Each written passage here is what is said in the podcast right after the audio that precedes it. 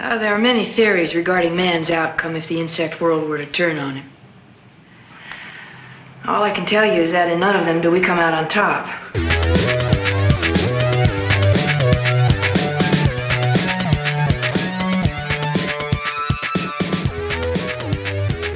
Welcome back to Mind Over Splatter. My name's Dylan. I'm drinking an egg cream. Can we restart? no joke. I had a fucking egg cream ready. No way! Yeah. no, we're not restarting. I like this. It's my movie. You stole my joke from my fucking movie. You can't start with that. I was going to use that when I actually started with my movie, like later in the episode. I can't believe we both had that idea. I was also going to break it out when we got to that movie. I was too excited. You're the worst. I was going to pour bourbon into mine. I was just about to. Oh it. yeah, well, whatever. It's my first time tasting this insane concoction that I've never heard of. Did you use the actual Hershey's? It's not Hershey's. It's like no name chocolate sauce that I have. Is that what you have? No, I got the one that's shaped like a bunny. Hey, it's not bad. It's I know it's good. I bought the shit before I was gonna watch it because I knew there was a weird drink in it, which was club soda, chocolate milk, and that Hershey cream. Fuck you. Everybody's going to be very confused, but it has a connection to one of our movies. My movie. Otherwise, how's it going, Sheldon? Pretty rotten now. I'll guess I'll go to my Voodoo Ranger IPA from Etobicoke, Ontario. Okay, sorry, I really didn't mean to put a worm in your egg cream. Will, how's it going? Why do you guys always fight on the holidays? oh, I'm doing fine, uh, despite you guys going at it. I'm drinking the actually uh, something I bought for the kaiju episode, but that was not a non-drinking episode. So I got Sonic Sea Dragon, an IPA from uh, Odin Brewing Co. out of Vancouver. Today's topic is 1970s killer bug movies. So we're covering movies from 1974 to 1978, killer insect movies. A couple of them are not technically insects, so that's why I'm going with killer bugs, killer creepy crawlies, natural Hmm. horror from that period. We've got six movies that we're going to go through one at a time and dissect. Bug horror, in some ways, it seems kind of like a natural topic for a horror movie because a lot of people are instinctively creeped out by bugs. They kind of exist at a liminal space between animals and just some raw manifestation of nature. I always get somewhat uneasy about seeing bugs killed in these movies. Um, not because I'm the world's biggest bug lover. It is odd, eh? I felt the same thing. Yeah, and I think that really speaks to the way that bugs occupy that kind of uneasy territory in our mind between being animals and not quite being animals. Like, we don't accord them the same respect we would mammals and birds and fish and other vertebrates. They are animals, but they're somehow some force that's just of nature, that's just of the earth. And it makes us uneasy for obvious reasons. Uh, beyond that, just bugs are often an indicator of uncleanliness or disease or something. So I think there's very deep rooted reasons why people are often creeped out by them. And this comes under the natural horror umbrella, which we had a big resurgence of natural horror in the late 1970s. So a fear of the natural world, or at least an uneasiness of our place in the natural world. And these movies often kind of shade into another big late 70s movie category, which is disaster movies, especially one in particular that we'll get to pretty soon. But these revenge of nature movies from the 70s seem to be a kind of hybrid of hippie-ish environmental concerns that were on the rise in the time and the reactionary impulses of disaster movies that idea of defending your family and your traditional way of life in the face of a rapidly changing and chaotic and scary world so it's kind of a very 1970s hybrid to have uh, environmental concerns and this kind of reactionary disaster movie thing tied together and um, you guys might have assumed or sheldon might have assumed anyways from doing the animals episode i have prepared some spicy bug facts. And as a special surprise, I've conducted an interview with bee expert, professor and author Mark L. Winston, who, when these movies were being made, was doing seminal work on killer bees in South America. Actually, in uh, I believe it was July of 1976 or 77, we were the cover story in Rolling Stone magazine. You know, they sent a reporter down to um, investigate the killer bees and the killer bee team. So, you know, we had a lot of fun. So we're going to be hearing a lot more from Mark L. Winston when we start diving into the killer bee hysteria a bit later in the episode. So I'm going to lead things off by talking about Phase 4 from 1974, a really unique and strange movie uh, just to kind of set the table here, I'd like to go a little bit more in depth on what I was talking about about the rise of environmental concerns, because I think environmentalism is really a backdrop for this movie trend from the 70s. Um, the modern environmental movement is often said to have started in 1962 with the publication of Silent Spring by Rachel Carson, but it really got taking off in like 1969, 70, 71, 72, around that period where you had the Endangered Species Act was created, Earth Day was created, Greenpeace was founded. Uh, so around the very end of the 60s and start of the 70s, you had this huge collective consciousness about environmental issues. And I think that's kind of the wellspring from which we see these movies. And I think that there's a couple strains you can tease out of it in terms of where it came from. So, one thing is space exploration. You had the moon landing in 1969. In 1972, you had the publication of the first like full color photo of Earth as seen from space taken by the astronauts on Apollo 17, which was known as the Blue Marble photo and became one of the most widely disseminated images of all time. So these things together allowed people to see themselves as living on the planet, as a species on the face of the planet. So you could imagine an extraterrestrial intelligence looking down at the Earth as you see a photo like this or, or see footage of the moon landing and see us as just animals that live on this blue marble. Also, at the same time, there is a growing awareness of the possibility that there might be levels of consciousness in nature itself. And a lot of this was tied up in research on whales, which people started to realize are maybe actually quite smart. In 1969, John C. Lilly uh, wrote The Mind of the Dolphin, which was a huge bestseller about how dolphins are actually really smart. This was a little bit before Lilly started going off the deep end, and he eventually started getting really into LSD and started giving LSD to dolphins and had his assistants jerk off the dolphins while he tried to communicate with them telepathically. But he wasn't that crazy quite yet in 1969, and The Mind of the Dolphin was a huge bestseller. Another big part of that was that there was an album called Songs of the Humpback Whale that in 1970 was placed in every issue of National Geographic magazine. And National Geographic had a huge circulation at that time. So people had just discovered that whales have songs too. So again, we're imagining that whales, as kind of these emissaries of the natural world, are actually really smart creatures. A fun fact about the Song of the Humpback Whales album is that it's been said that it had a bigger pressing than any other album ever one music record that isn't held by like Elvis or the Beatles, but by some random whale somewhere. so put these two things together, we can see humans as a species on Earth from above and from below. We can imagine a consciousness looking at us from space or looking up from us from the depths of the sea. We can imagine that other animals can see us and that maybe they can judge us and that we probably wouldn't get a passing grade. There's a lot of concern at this point that we're trashing the planet and that anybody from the outside that could look in at us as a species and not just as like a country or a group of people would would be uh, be very upset about our handling of the planet. I think we're doing we're doing fine. We're killing it. So I think that's the the backdrop for Phase Four, which is a really environmentally inflected movie. Think of the society, James, with perfect harmony Perfect altruism and self sacrifice. Perfect division of labor. So defenseless in the individual. So powerful in the mass. So, 1974, as I mentioned, Phase 4 was directed by Saul Bass, the only movie that Saul Bass ever directed.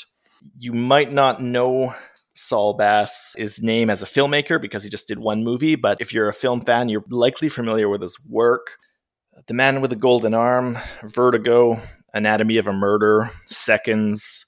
These are all some classic movies that have iconic opening title sequences that were done by Saul Bass. He was kind of the master of opening title sequences. Most known for that. Also, poster design. He did iconic posters for Psycho, Vertigo, Golden Arm.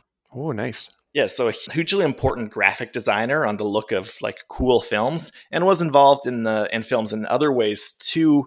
Like in the film Grand Prix, he staged and directed and edited all the racing scenes, which are fantastic, and he storyboarded. And according to some people, anyways, came up with the whole concept of the shower scene in Psycho. Hmm. Had a huge impact on film history, despite the fact that he only ever made one movie himself, and it's kind of an obscure film about ants. So if he, anybody who hasn't seen it is wondering what this great graphic artist's movie would look like, uh, well, a lot of it kind of looks like it could be like prog rock album covers. There's a lot of like geometrical structures in the desert and then close ups of insects. Those happen in every one of these movies. Yeah, you have those very 70s visuals Mhm. of people at like control panels in like metallic geometrical structures, often wearing like hazmat suits and looking very concerned. So less of a horror disaster movie this one, and more of like a weird philosophical experiment. Um, ants have become, or at least some ants have become, super intelligent. It's implied that some extraterrestrial force did this, though it, nothing is clearly explained. Uh, Two scientists are sent out to the American desert to study a colony of ants who have erected these strange geometric towers. And as they study the ants in the middle of the desert, they start to realize that maybe the ants are studying them, and the ants lay siege to them, and they start to realize that the ants are perhaps playing psychological experiments on them. It's a very strange and kind of simple movie, and it's set up in execution. And then, of course, the movie ends with a montage of psychedelic imagery that is incredible stuff that I love. I should say the movie, as it's been restored, ends with that montage because Saul Bass's original final montage for Phase 4 was cut out for the theatrical release and it was believed to be lost. It was just in 2012 that somebody discovered the original final montage from Phase 4 and restored it to the film. And it's unbelievable that was cut out of the theatrical release I wonder if I saw that. How how did it go? since it's like a psychedelic montage, it, it doesn't exactly have like a plot, but there's like scenes of the guy is like naked at some point. He like meets up with a girl, and then you see like a sun rising in his chest and the sun glowing through his hand.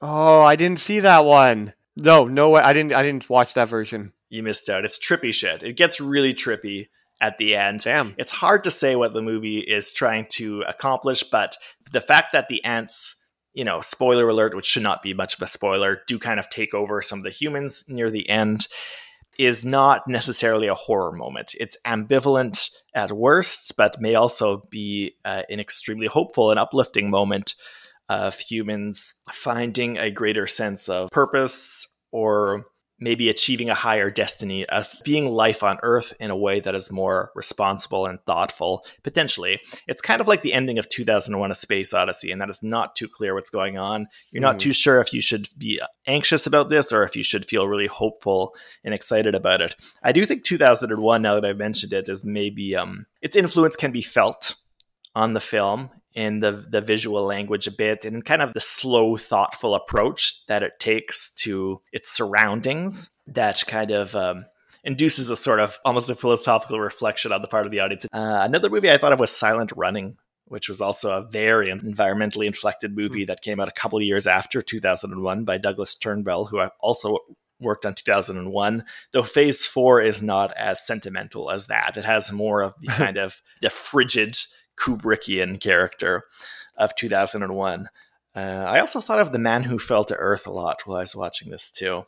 Um, it is a movie I like. It's a movie that kind of sticks in a corner of your head. And as you would expect from Saul Bass, the visual language is very assured and commanding. And the macro photography of the ants is really great too. There's lots of Mhm. extreme close-ups of ants going about ant business. At some points, it even gets like almost gets moving at points too. There's one point where the ants have all the dead ants lined up like soldiers, like in Gone with the Wind, or and it's it's kind of moving to see all these dead ants lined up and this carnage that their society has had to endure. Ken Middleham did the photography of the ants. He also did the movie um, The Hellstrom Chronicle a few years earlier in 1971, which is a weird kind of mix of science fiction and documentary that also involves tons of insect photography.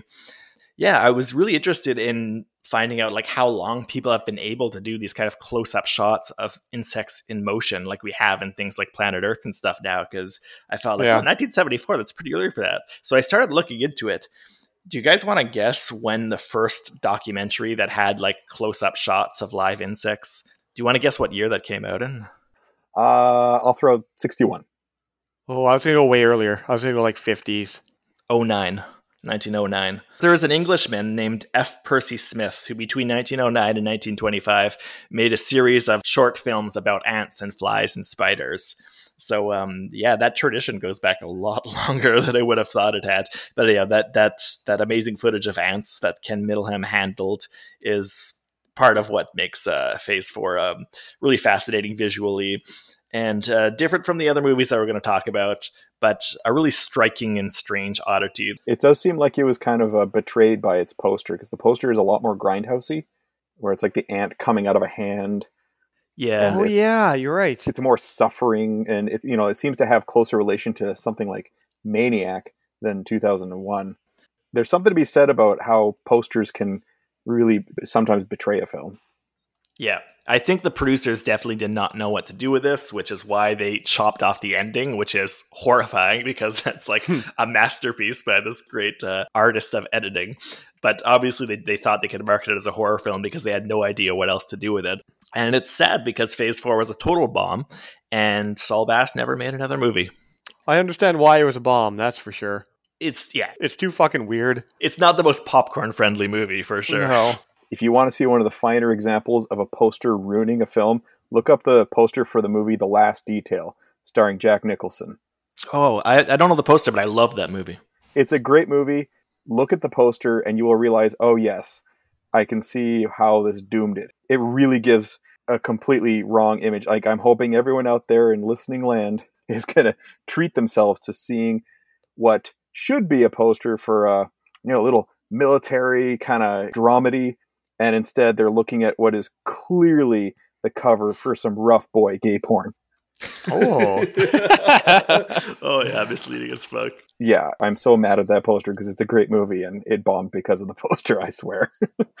Anyways, yes, psychedelic ants. Uh, yeah, you're right. The macro footage is outstanding on it, like like the examining back and forth, the, you know, humans staring at them, them staring back, and you get those little head tilt. There's like a bit of expression, and ants have like one of the more, for lack of a better term, basic. Like they are like an archetypal insect face. There's no like multitude of eyes or strange, like a kid's outline drawing. Like, what is a bug face? There you go. And, Hmm. and yet from that, you get this weird bit of expression. Like you actually have it emoting, for lack of a better term. I know I'm not going to grant ants emotions, but it, it came through in this film.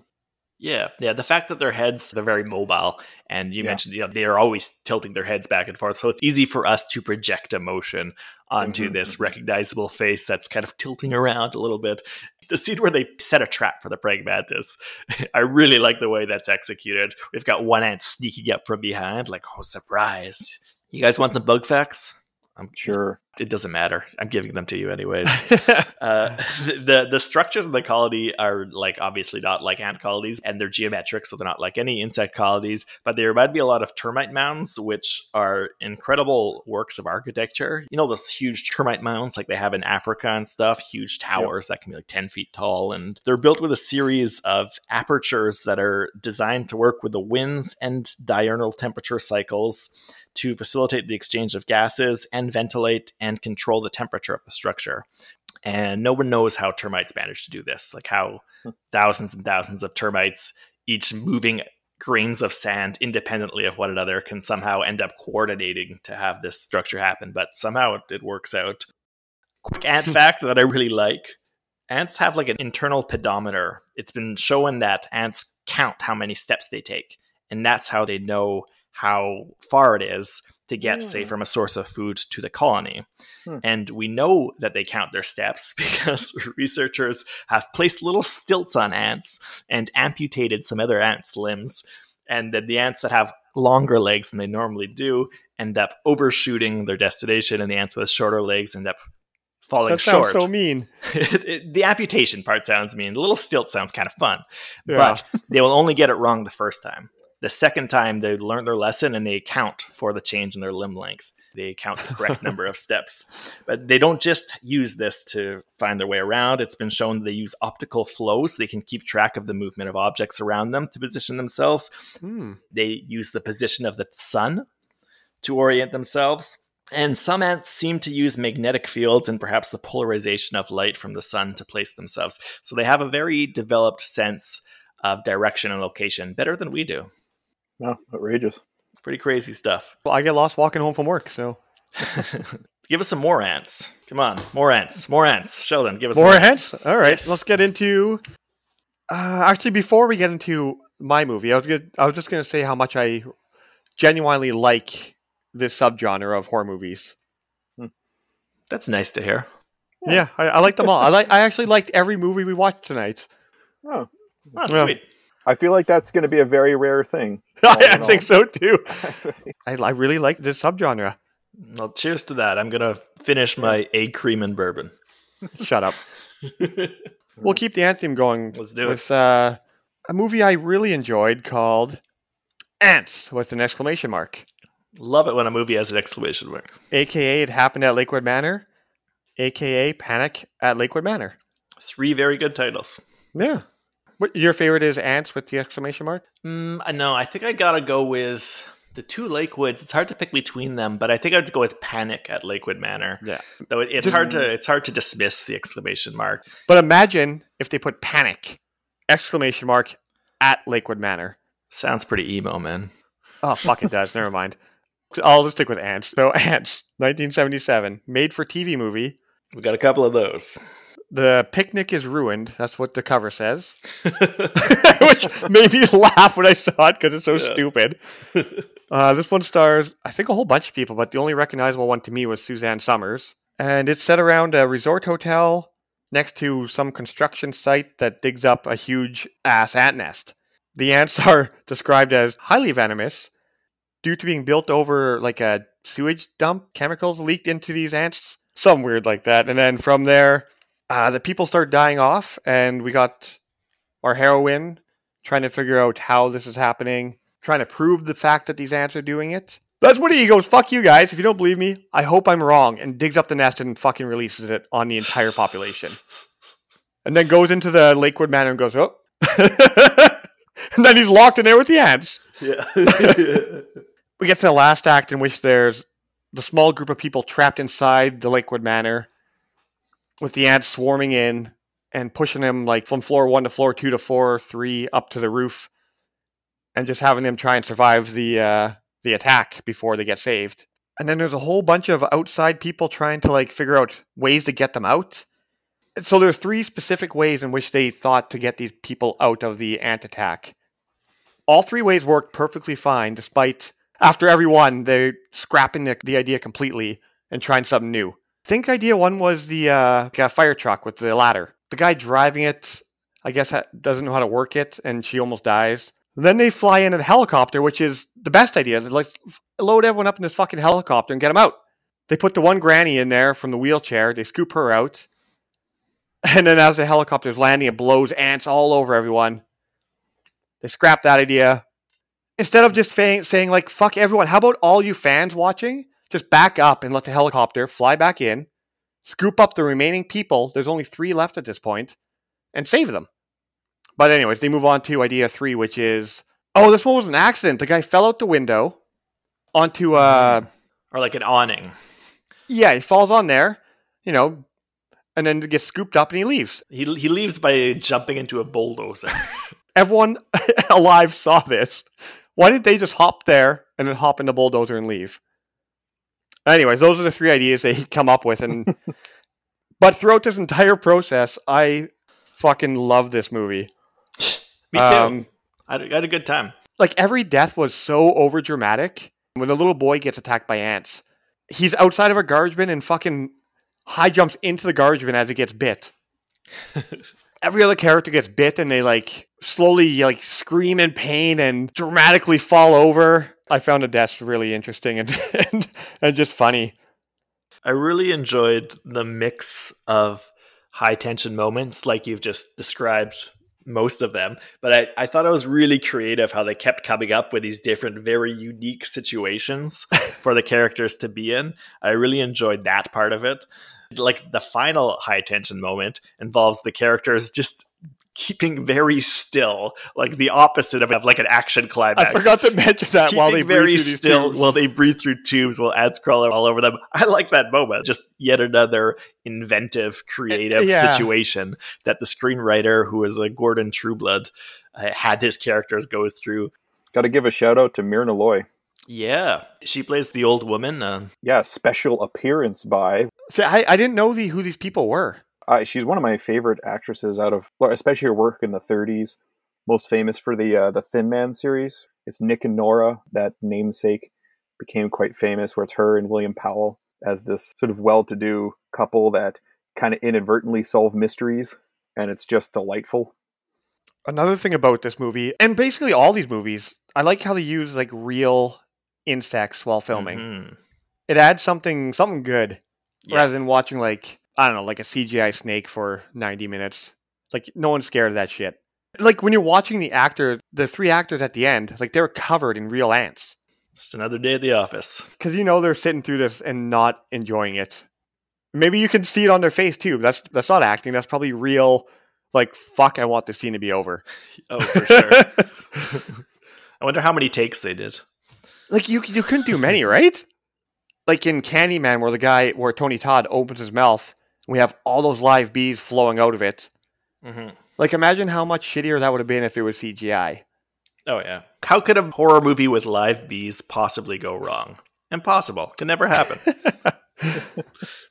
guess I guess we'll find out. But yeah, I really like this one. Mhm, Better yeah. than better than Phase Four. Phase Four is just a little weird for me.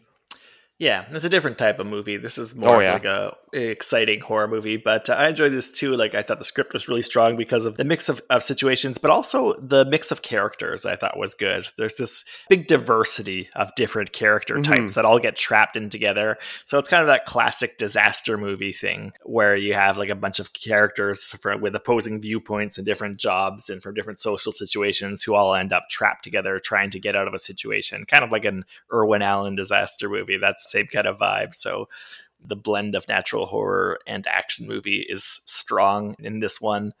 We also get the environmental stuff too. Like we do in pretty much all of these, there's a message that it's like it's not their fault. They're not like evil rampaging animals as there are in, other types of natural horror. The scientist guy, he had a bunch of quotes like relating us to them. I just don't remember exactly what they were. Well, I've got a couple loaded down that I wanted to. to Oh, nice. All right, good. Yeah, like one line he says, like, we're the ones that force them to live in a toxic world. Why should we be surprised if they use it on us? You often have that message in these movies, right? Of like, it's not their fault, it's our fault. We've spoiled the world, and it's only right that the world gets revenge on us. We have to somehow return to balancing it. And then, uh, right at the very end, somebody says about, you know, destroying the ant nest, break up the nest, it scatters. Same as with people. Mhm. That's the final message. So I think that also kind of goes back to what I was talking about earlier, how there's that hybrid of having the kind of hippie-ish environmental message, but also the fundamentally reactionary disaster movie message of defending the family. They're merged together in one thing, like protecting the planet and not having it go awry by putting toxic chemicals into it and stuff is allied with returning to a more traditional way of life and defending it from the changes that are happening in the world socially and culturally, um, not just environmentally. And I think it's interesting that in these 70s movies, those go hand in hand, which won't be the case when you get to movies in like the 90s and stuff, where pro environmental messages and like more reactionary pro family messages often just won't mix. Like those are two different types of movies. But in these 70s movies, I think they're kind of going hand in hand. And I find that pretty interesting as a kind of a time capsule of cultural interests, then. Yeah, extremely true. Which and it'll continue to be true as we go through the rest of these films. We'll find that. hmm How about one bonus ant fact, since we got another ant movie? One more. Yeah, one more. Yeah, Why bonus not? ant fact.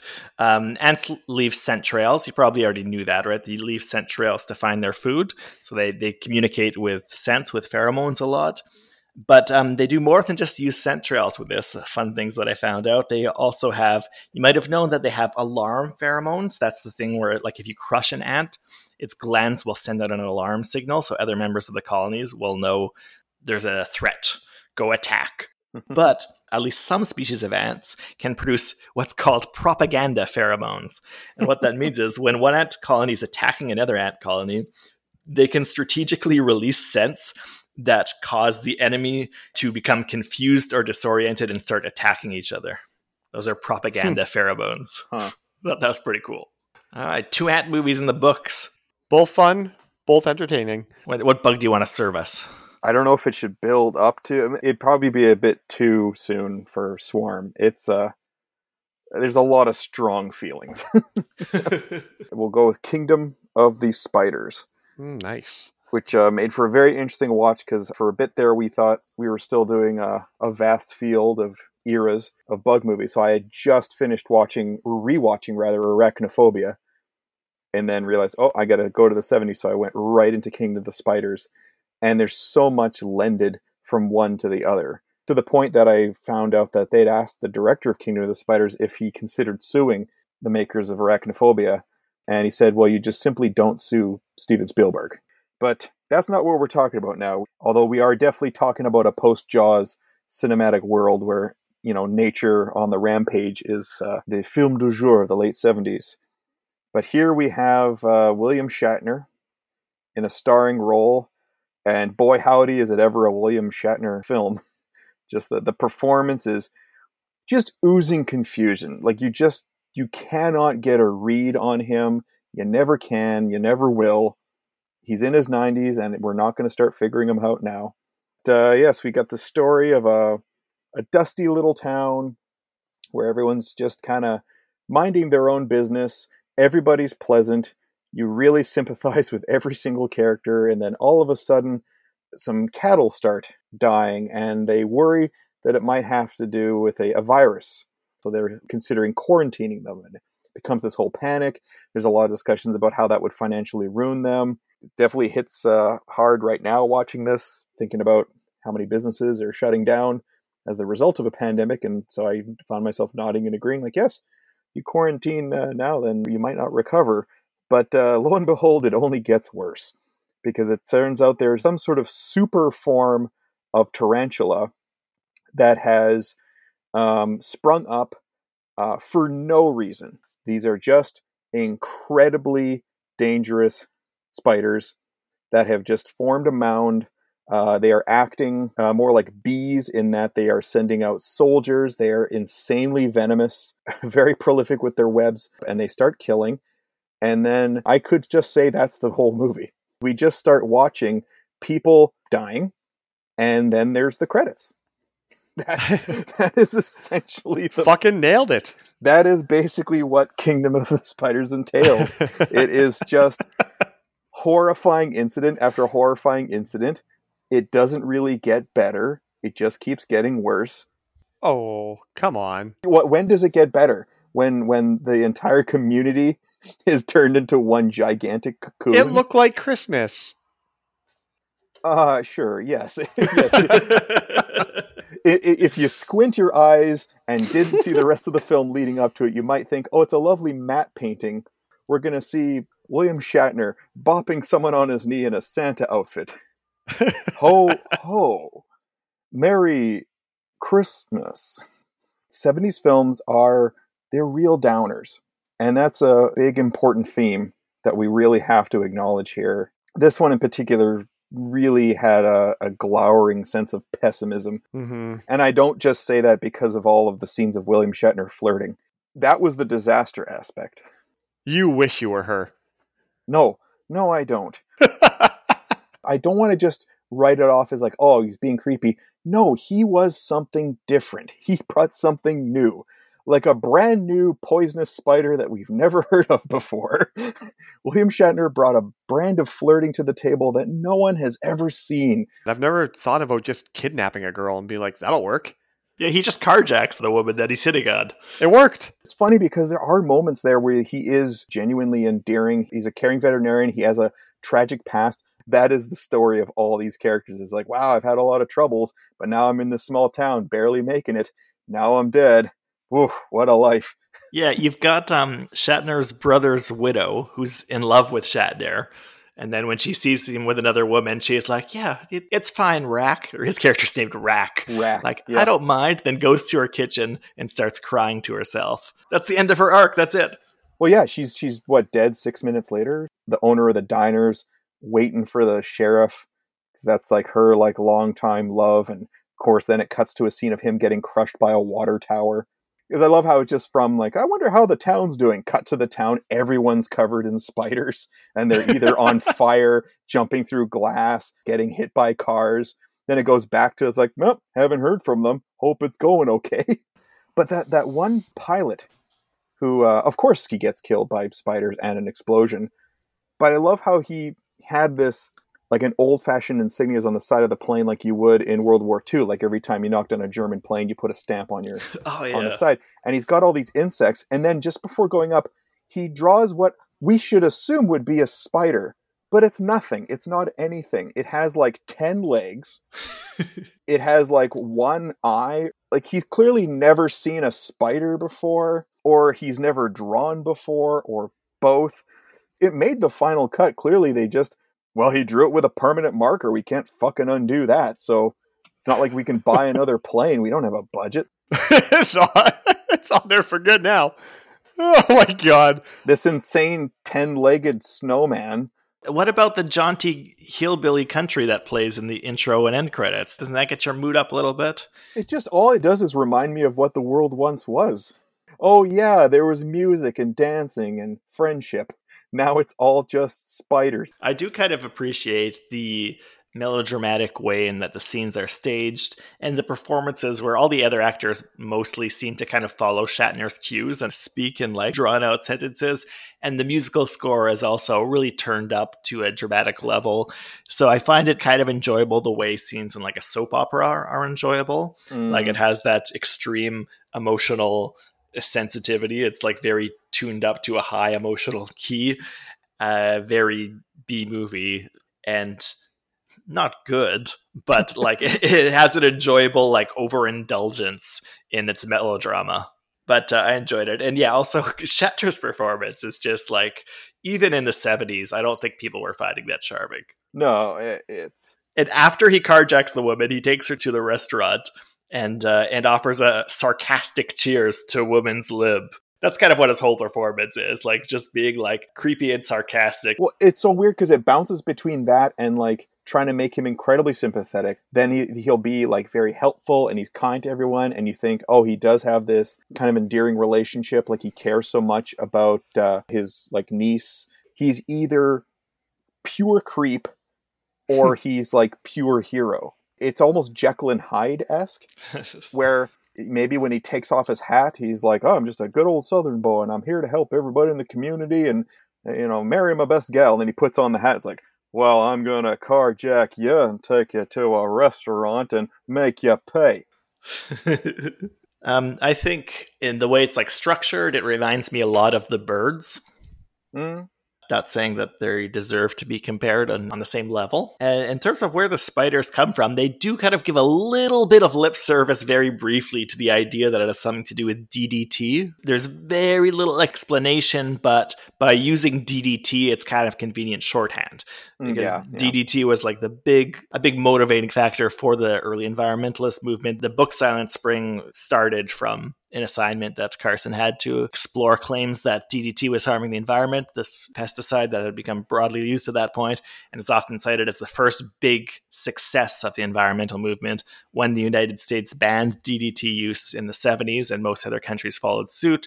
And depending who you ask, it's also been an albatross around the neck of the environmental movement since then because it was the most effective way for killing malaria carrying mosquitoes.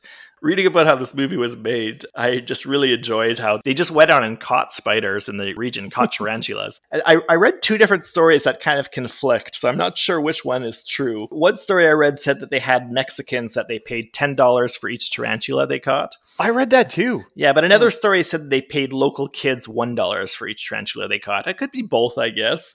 But by some estimates, the movie ended up spending like at least a tenth of their budget just paying people for the tarantulas they caught. With all these tarantulas, you, you'd let them loose at a scene, and then they'd have a bunch of aides standing by with like paper cups. And as soon as they call cut, they have to rush in and put a cup on top of the spider to stop it from running away. And then, of course, you have to keep them somewhere in between takes, but you can't put them all together because tarantulas are cannibals and they would all kill each other if you put them together. so it sounds like it was just a nightmare working with these tarantulas. I could see that. Yeah. Tarantula fact quick one. Most tarantulas are venomous, but none of them have venom that can actually really hurt a person at all. But their main defense is they have little hairs. You might have seen this on like nature documentaries, right? On their abdomens, they have these little hairs that are known as urticating bristles. They're not technically hairs because only mammals have those, but little hair like filaments. And they rub their back legs against their abdomen and release all these little bristles, these little hairs, towards the threat and it gets stuck in your pores and is extremely irritating. It's kind of like getting fiberglass on your skin. Could get in your eye too, and that would really that that's that's the big threat actually that it gets Yeah. in your eyes. Tarantulas, some tarantulas can live up to 40 years. Wow. Yeah, eh? and they can go up to 2 years without eating. Hmm. Some species. So they're they're pretty durable creatures. All right, let's get into bees, eh? Yeah. Bee time. Let's, Bee time. Bee the bees. time. bee boys. Let's do it. Killer bees specifically.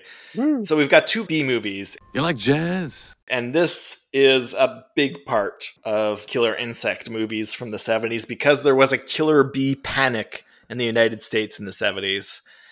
And you know what? I'm going to go into killer bees. I'm going to talk about the killer bee panic.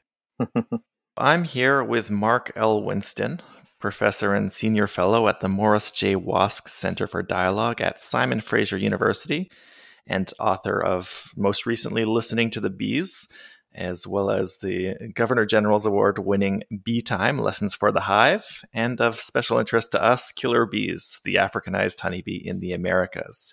Always a pleasure to talk about killer bees. for us as well. Can you just explain what exactly a killer bee or an Africanized honeybee is? Uh, in 1956, a Brazilian professor brought over a number of uh, queens of African honeybees. He went to Africa, collected some queens, brought them to Brazil in the hopes of creating a better tropical honeybee for South America. Unfortunately, 26 swarms escaped before they could do any breeding, and they established the nucleus of a feral population, which has since spread throughout most of Latin America and into the southern, most of the southern United States. They are technically African bees because they're quite similar to the subspecies of bee that was introduced. Honeybees evolved in both Europe and Africa. The kinds of bees we have here in Canada are European derived bees, and the kind of bees they had in South America at that time had been European, but now have switched over to the African side. We call them Africanized because there's a little bit of hybridization between the European and African types. And the media nicknamed them killer bees because, under some circumstances, they can be extraordinarily defensive. So there's a fear that if they arrived in America, they would just start killing people all over the fucking place. And they did eventually arrive in America. Yeah, somewhere in the early 1990s, the first colonies were found in, um, I believe it was in Texas. So obviously, this didn't create the kind of nightmare scenarios that were imagined by these films. Why not? Why wasn't this as much of a disaster as some people seem to think it might be? I'd say the biggest reason is that we had a lot of advanced warning. You know, we had uh, 30 or 40 years to get used to the idea that the bees would arrive. And so public health officials were ready, beekeepers were ready. The bees were not nearly as aggressive under many circumstances as they had been billed. And the southern United States is really the limit of their potential spread because they are a very tropical bee. And so we were working at the uh, edge of a hybridization zone where the European bees could do quite well and compete well against the African bees. Even in Latin America, although there were initially considerable panic and a fair number of stinging deaths, uh, the situation has calmed down quite a bit. Beekeepers have selected African bees that are much more, uh, that are much easier to work with, much less defensive, and the public knows now to stay away from honeybee nests. And so, even in Latin America, the situation is quite a bit calmer than it was back in the uh, 60s and 70s and 80s when the bees were still quite new and spreading rapidly. So, in terms of the feral bee populations in the Americas, does it seem like they've mostly stabilized and where they are now is kind of where they're going to stay, or is it still a population that's shifting and spreading? I think we're pretty much at the limit. The African honeybees are still spreading a little bit more northward. They more just recently were found just a little bit north of San Francisco, but uh, that's getting to pretty much the limit of where we expect them to spread. And uh, similar in Latin America, their uh, spread is more or less stabilized. What was the reason for all the fear about the bees, in your opinion? What what about the bees made them such a threat, or a perceived threat, at least? One reason was that beekeeping at that time was quite close to people. The beekeepers would keep their bees, you know, in the villages where they lived. And um, with European bees, that was never a problem because they were quite calm. But the African bees, especially when the colonies get to the large sizes needed for beekeeping, they can be extraordinarily aggressive at times. And um, there were incidents. It's very much like shark attacks. It happens rarely, but just because of the nature of the attack, it is truly terrifying. And I have been in situations where even though I'm fully protected with you know a couple of layers of clothing and bee suits and veils and gloves and uh, boots and everything you can imagine, it's frightening when there are thousands and thousands of bees that are trying to sting you. And there have been massive stinging incidents. I think the uh, world record is a fellow who got stung over 8,000 times by a, just an explosion of African bees. And so those rare situations provide the grist for um, the media to uh, you know focus on the occasional horrific attack. So I like the killer bee hysteria because it's really underlining the kind of fears and anxieties that I've already talked about environmental issues and about fear of a changing world and reactionary values the fact that they're coming from the south too might have been part of the fear. Like I was watching an SNL skit when they have killer bees and they're all dressed as Mexican gangsters from a western. Elliot Gould yeah, is their yeah. leader with like a sombrero and a mustache, threatening people with a pistol. Do as I say, senor, your wife dies! Much the way Eli Wallach did in the movie The Magnificent Seven. the bees are also overweight, Turn ready on. and danger. Wait a minute. You must be the. That's right, gringo.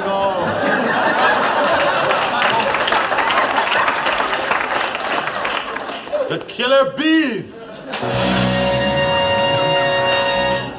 So there might be some kind of cross wires there. Like there also was more immigration from the southern countries into America at that time too. People may be worried about their stability and very aware of these environmental issues. And some convergence of these fears made people freak the fuck out about killer bees to the point where there was like five killer bee movies in four years, two of which we're going to be talking about. Uh, yes.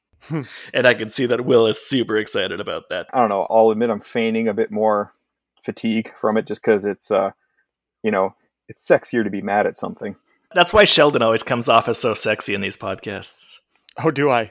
Have you not seen the fan fiction and the art made of you? The ones you've made of me? Although those can't be published. Mind over splatter slash fiction has really been heating up. We, we don't need that.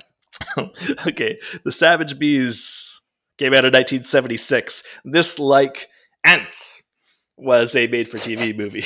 this was an Thanks for this. I love when you say that with with the exclamation mark in. You have to. You're allowed. Yeah, you have to. You're required to.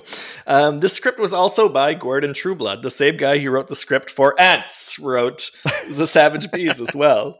A different director, Bruce Geller, directed it. Bruce Geller is a big TV guy. He was the creator of the Mission Impossible series.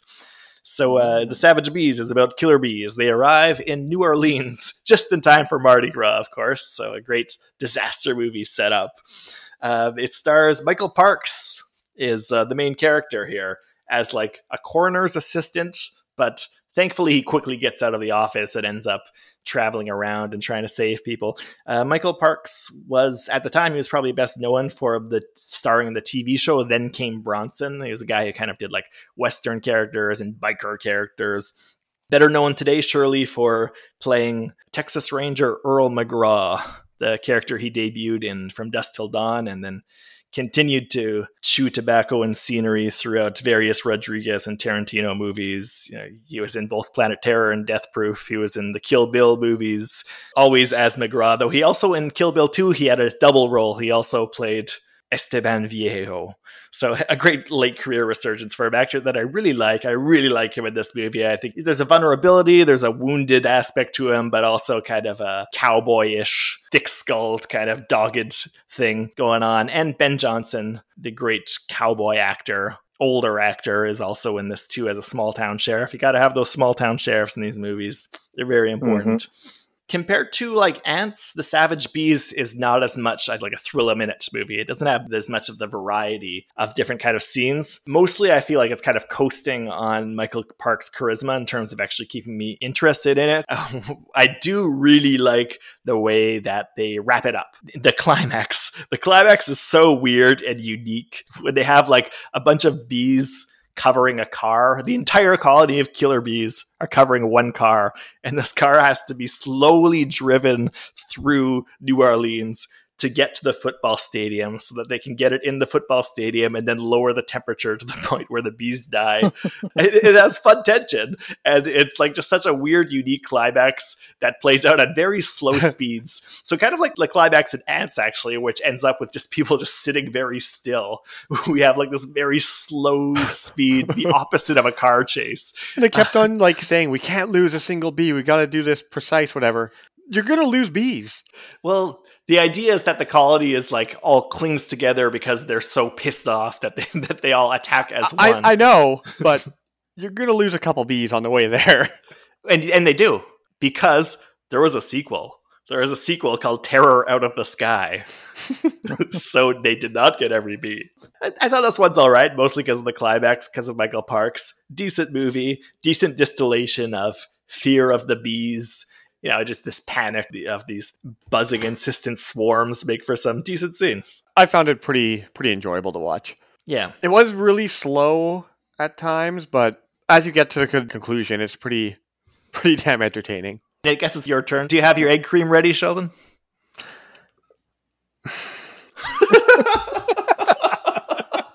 the audible exhale.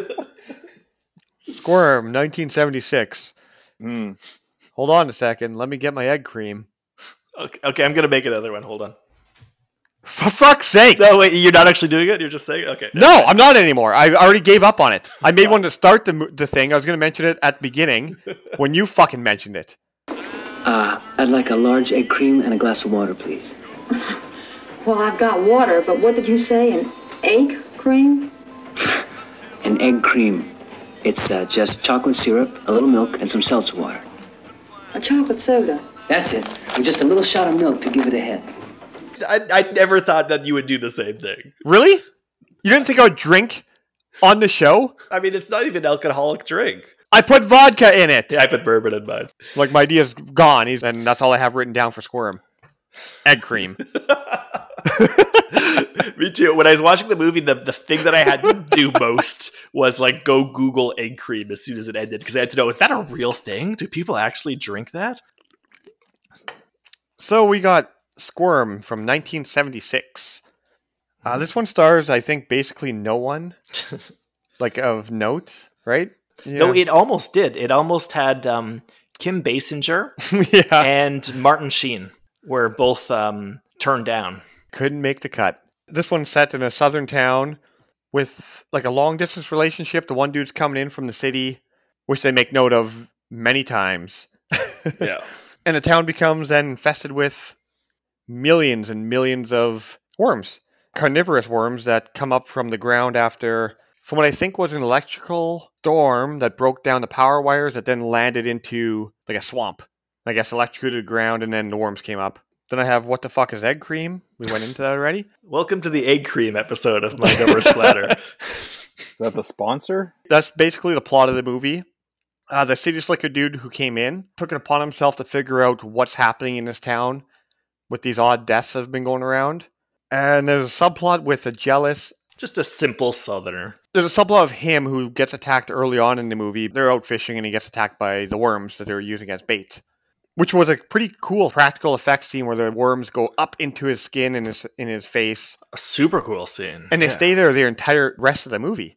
So as the movie's going along, this guy's constantly chasing the main characters along with the worms, and it seems like he kind of becomes one with the worms Mhm. because the worms are carnivorous and they're biting people. And at some point, he bites the main actor. So I kind of assumed he, he was part of their colony. I don't know. Maybe he was so simple minded they accepted him. So yeah, I, I like this movie a lot. Oh, I should also mention that, as with basically all these movies, the close up scenes of the uh, insect were just like fucking screaming worms as if they Yeah. were like yelling at you, which would blow out my speakers every time it happened. and they'd have these weird. I don't know if they were real worms. I don't know what the fuck those things were. Oh, they were real. those are worms. Those are a, a type of worm, yeah. Creepy little buggers. They are, well, they're worms in the sense that they're annelids, which is the worm family. They're not earthworms, of course. There's two species they use in the movie. They use sandworms and bloodworms. Those are the common American names for them. Yeah, mentioned in the movie. So these are like mostly marine creatures. You can find them on beaches and stuff. Sandworms, I've seen from time to time. I see them on the beaches around here, and they can give you a pretty nasty bite. They won't break the skin, but they can give you a good pinch. So yeah, they have those strong pinchers coming out of their faces. Uh, Hmm. Sorry, I'm doing my worm fact zone right now. No, I'm I was, I was very curious about that because I'm like, what the fuck is that creature? The, the reddish ones, the bloodworms, they're proboscis. There's the ones that has like four prongs to it that like sticks out on a little like kind of a xenomorph kind of thing. And um, they can hold more copper in their bodies than most animals can, and their little jaws are mostly made out of copper, which is kind of weird. And they've got a really strong bite too.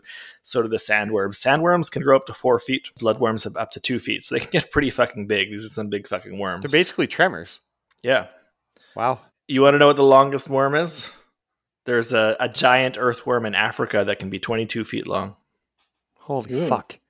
There's my worm fact zone. Sorry, keep going. There's a weird thing where the boyfriend coming into town, you're thrown off by how dorky this dude is, and you kind of hope he's not a main character, and then he ends up being the main character. But man, did he look good with his shirt off. I, I really like the tone in this movie. It has such a weird, special tone. It's not Mhm. like quite an outright comedy, but it has like a kind of grinning tone where they're really indulging in enjoying like awkward moments and weird, unexpected lines of dialogue. They're really kind of leading into the fun, awkward strangeness of every scene, which I like. It kind of reminded me of the tone of like a Russ Meyer's movie. Uh, it seems to just be really enjoying itself. Uh, written and directed by Jeff Lieberman, who also made Blue Sunshine after this. You guys know Blue Sunshine? I do not. It's like a, a psychedelic horror movie about a bad batch of acid, and it kicks ass. Okay. And that effect you underlined of the worms crawling into the face is an amazing effect shot. Incredible stuff. This is probably my favorite of the bunch of the ones we discussed today. Okay, tip in your hand. A little different from the others. It's not clenching its jaw and taking on a serious disaster movie tone. It's really exploitation. It's having fun being in a small town in the South with like unique, weird, and creepy characters. All right, should we uh, buzz back into Bee Zone? I'm stoked for the grand finale. okay, so before we finally get to the swarm, I need to check back in with bee expert Mark L. Winston. I recall really vividly coming back from South America after our research first research stint in French Guiana.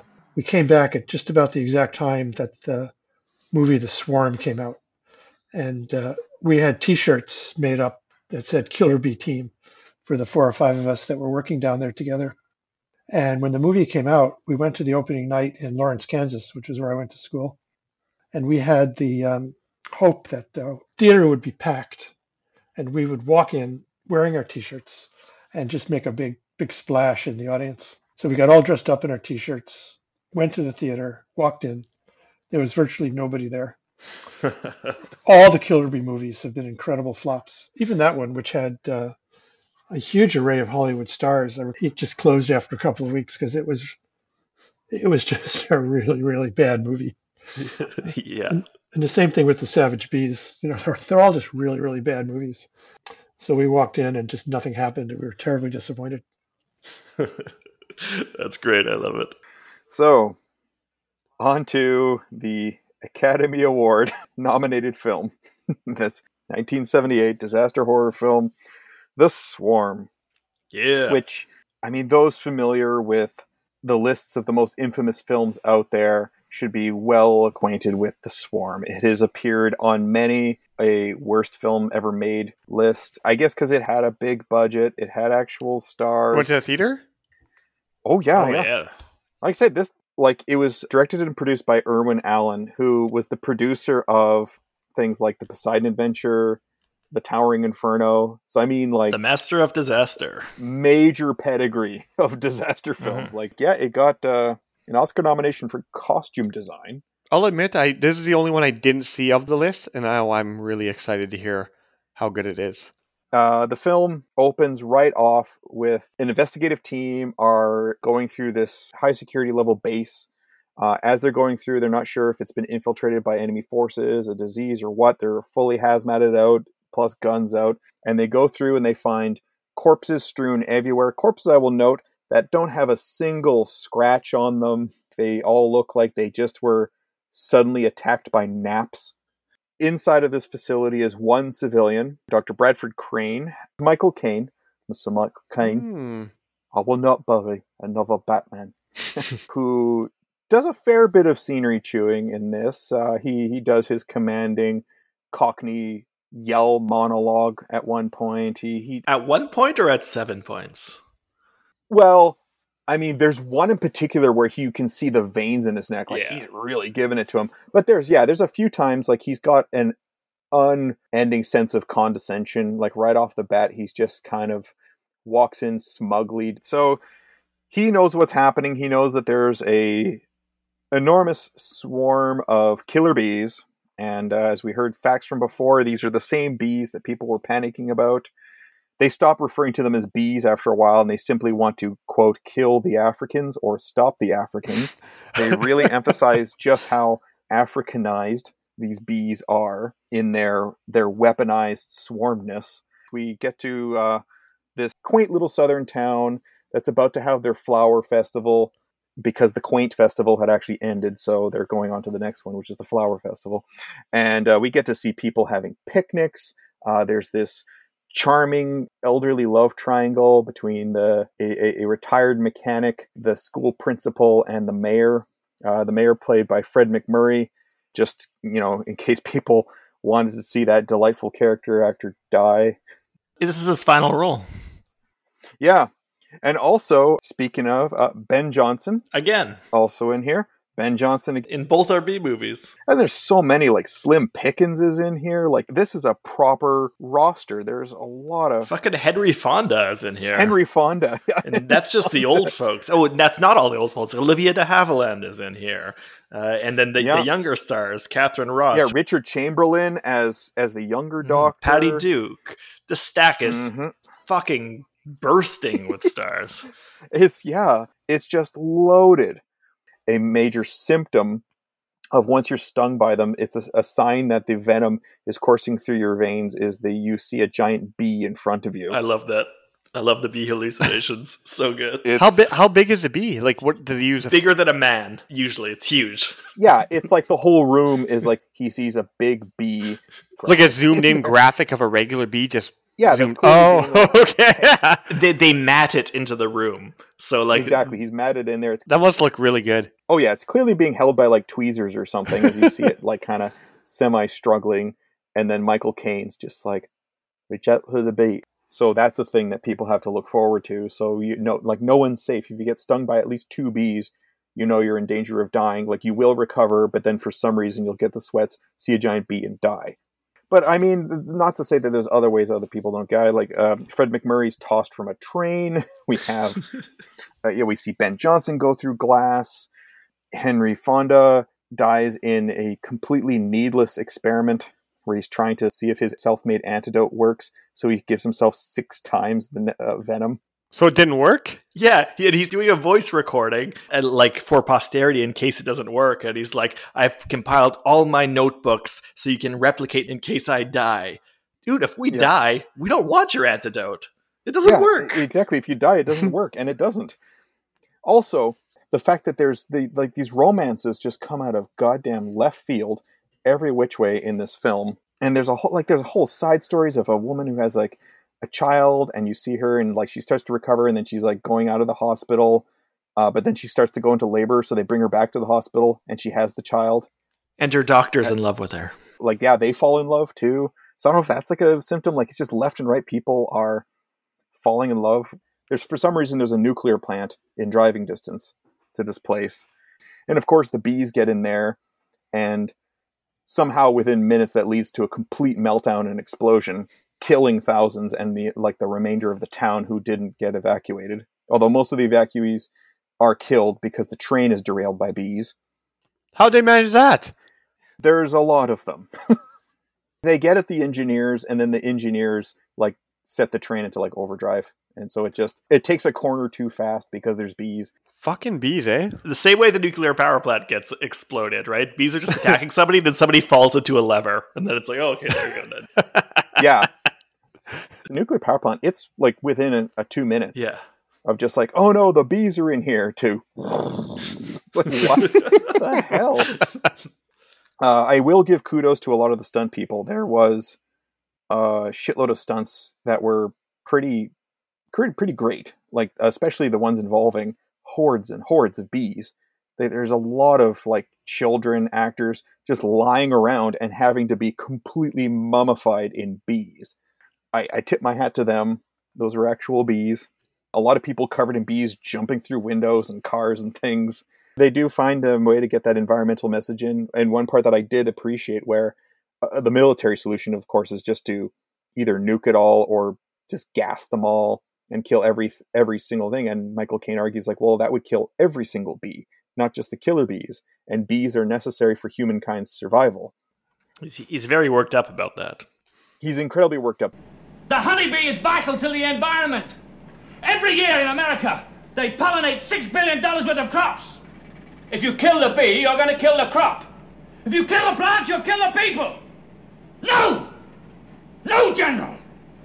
Fair point, but at the same time, it's not like they're going to gas the world. If they gas a town in Texas, it's not like, well, you know, then how will the rest of the world survive without these bees? I'm like, I'm sure they have their own. Um, Yeah, I really struggle to understand actually Michael Caine's insistent refusal to use pesticides early on.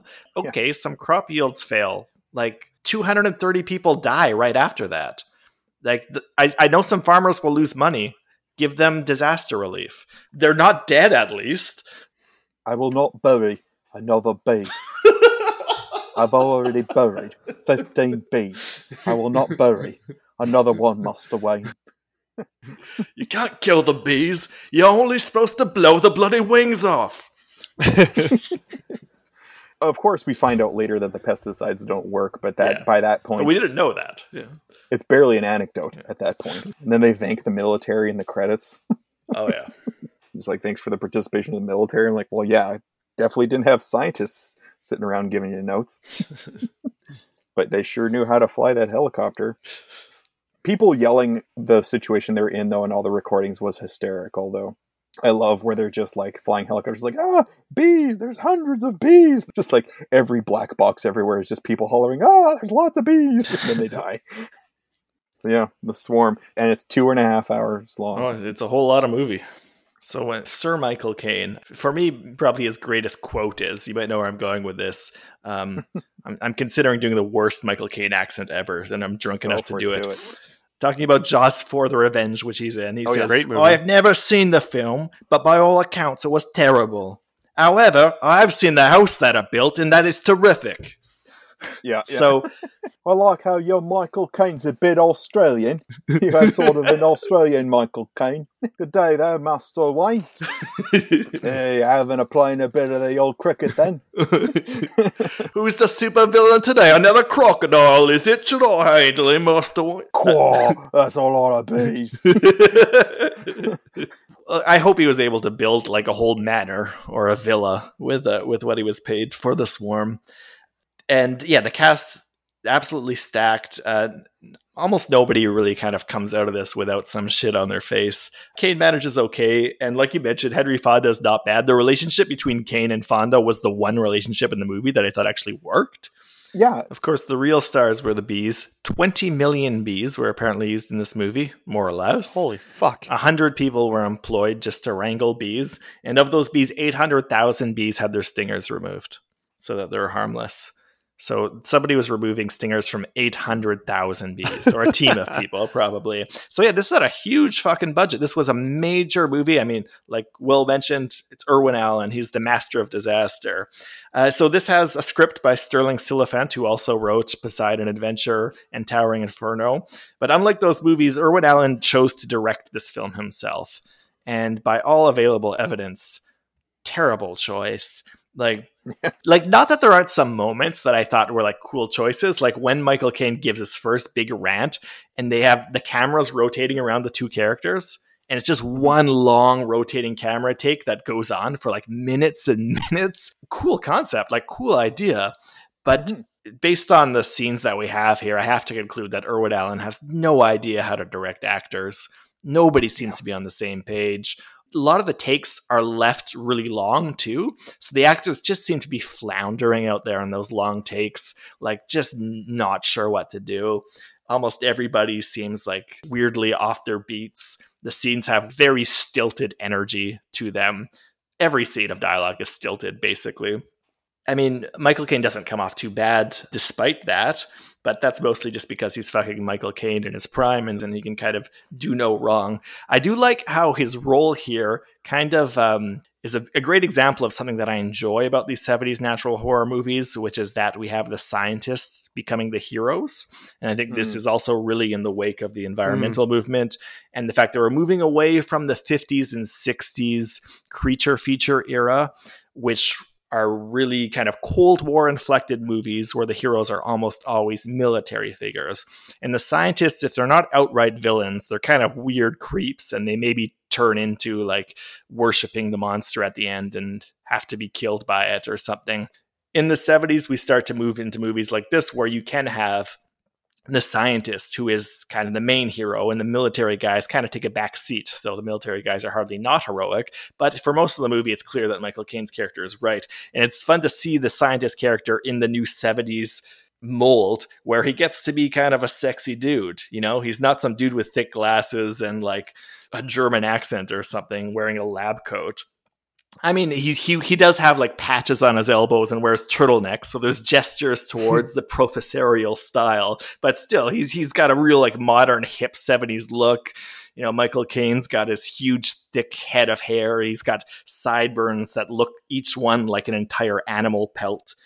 That's a great example of these movies elevating the scientists to the hero role, like getting away from post-war anxieties more into more into environmental issues, where we actually do see the scientists as the ones who are right, who have the the correct ideas, who could help guide us through this mess. And uh, and what a mess it is. I I'd never seen this movie before. Weirdly, I never even I wasn't even aware of this movie, even though I love '70s disaster films. This had just escaped my radar, and honestly, I'm super grateful that I've just been introduced to what has to be the most absolute fucking weird big budget 70s disaster movie ever made. It has to be. Like, this is a strange movie between the stilted scenes and the weird shit that goes down, like all that stuff that Will mentioned. But you also didn't mention the climax is just like a, bunch of flamethrowers in like a hotel, and the bees are attacking guys with flamethrowers. Flamethrowers everywhere, and they start yeah. burning the building down with flamethrowers going all over the fucking place. It's crazy. It's wild yeah. shit. I don't know why those suits weren't bee proof. Like why the people ended up going in hysterics and they like run inside their own facility, flamethrowers still going, letting all the bees in just screaming and dying. Like what? It's worth pointing out that the bees in this movie are supposed to be mutated bees, so they're not yeah. just regular Africanized honeybees. They make a point of the fact that they're like mutants or like another evolution. They say at one point, so their venom is more powerful. So this is just like taking the anxiety about killer bees and just fucking turning that dial past hmm. 11 it's at 16 or something like oh, just shit. like well i mean you're blowing up a fucking nuclear reactor at one point. Like it goes so over the top and crazy. When when michael caine shows up he refers to the bees as a force far more lethal than any human force.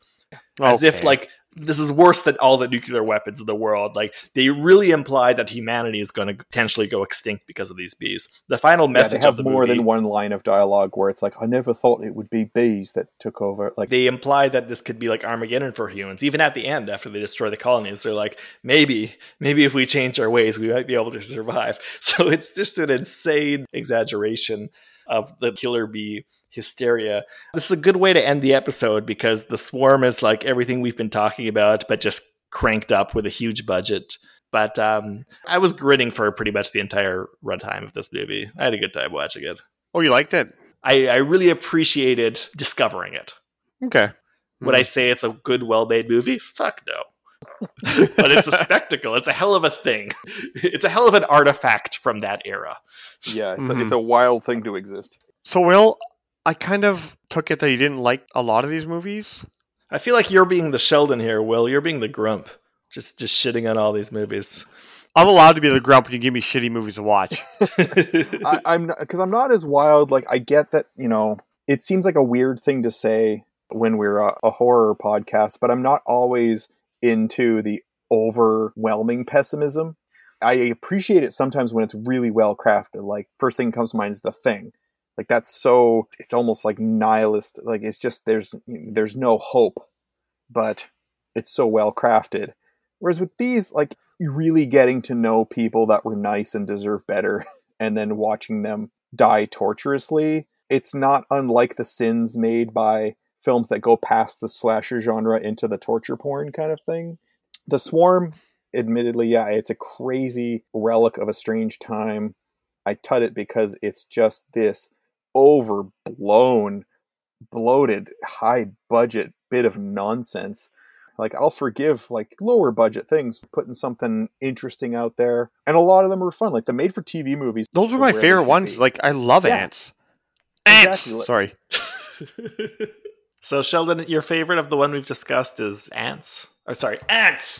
Is that right? I, I I really like both the ones I discussed. Like they're both Hmm. for me just super fun. I think Phase Four for me was my least favorite of the group. Yeah, I want to like pimp the tires of Ants a little bit more because I didn't expect to have a, a script that I enjoyed as much as I did, or because it was like an ABC movie of the week or whatever the fuck. Like I literally haven't seen this movie since maybe I was 12, 13. and I hmm. couldn't really find it anywhere until when we discussed this episode. It's like I think that's the movie I watched as a child that I really liked, and I had the same enjoyment watching it. No, I was surprised by that. I would go with Phase Four as, as my favorite, though. It's it's more in my wheelhouse. It's I mm-hmm. like the strangeness, the striking visuals, the kind of ruminative tone. It's more the kind of thing that I dig. Yeah, you normally like bad movies, so Yeah, exactly. I give all my accolades to Myrna Loy. Myrna Loy wins. Ah, yeah, there we go. fuck you, Olivia de Havilland. Get out of here. There's something about these 70s movies, the kind of integration of the environmentalism with disaster movie ideas that works better, I think, in these than when you get into like 90s movies. Like, The 80s are really good too for this. yeah, though I feel like, you know, when you get into like Reagan era movies, they're less friendly towards people who want to save the environment and, and scientists. And we, we start returning to the 50s and 60s stereotypes of like dorky scientists who are either Mhm. evil or useless. The hybrid we have in the 70s is, um, is something special. Fuck, there's so many. I haven't seen a lot of them. Thank you, Sheldon Kilcullen, William O'Donnell, and of course, our special appearance by Mark L. Winston. Check out his works. His most recent book is called Listening to the Bees. Thanks for listening to Mind Over Splatter. Uh, let us know what you'd like us to cover in the future. Oh, we've got our 10th episode coming up soon. Maybe we'll try to do something special for our 10th episode, so stay tuned for that. Have a good night, everyone. Keep looking behind you. There might be some bees. Could it bring the unknown that we've never seen before? Oh, let the sky be blue tomorrow, just like it is today. Down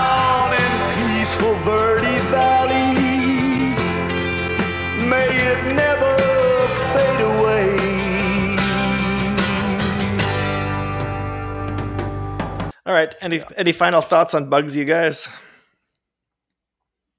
Any egg cream recipes you want to share? Just uh, you fucking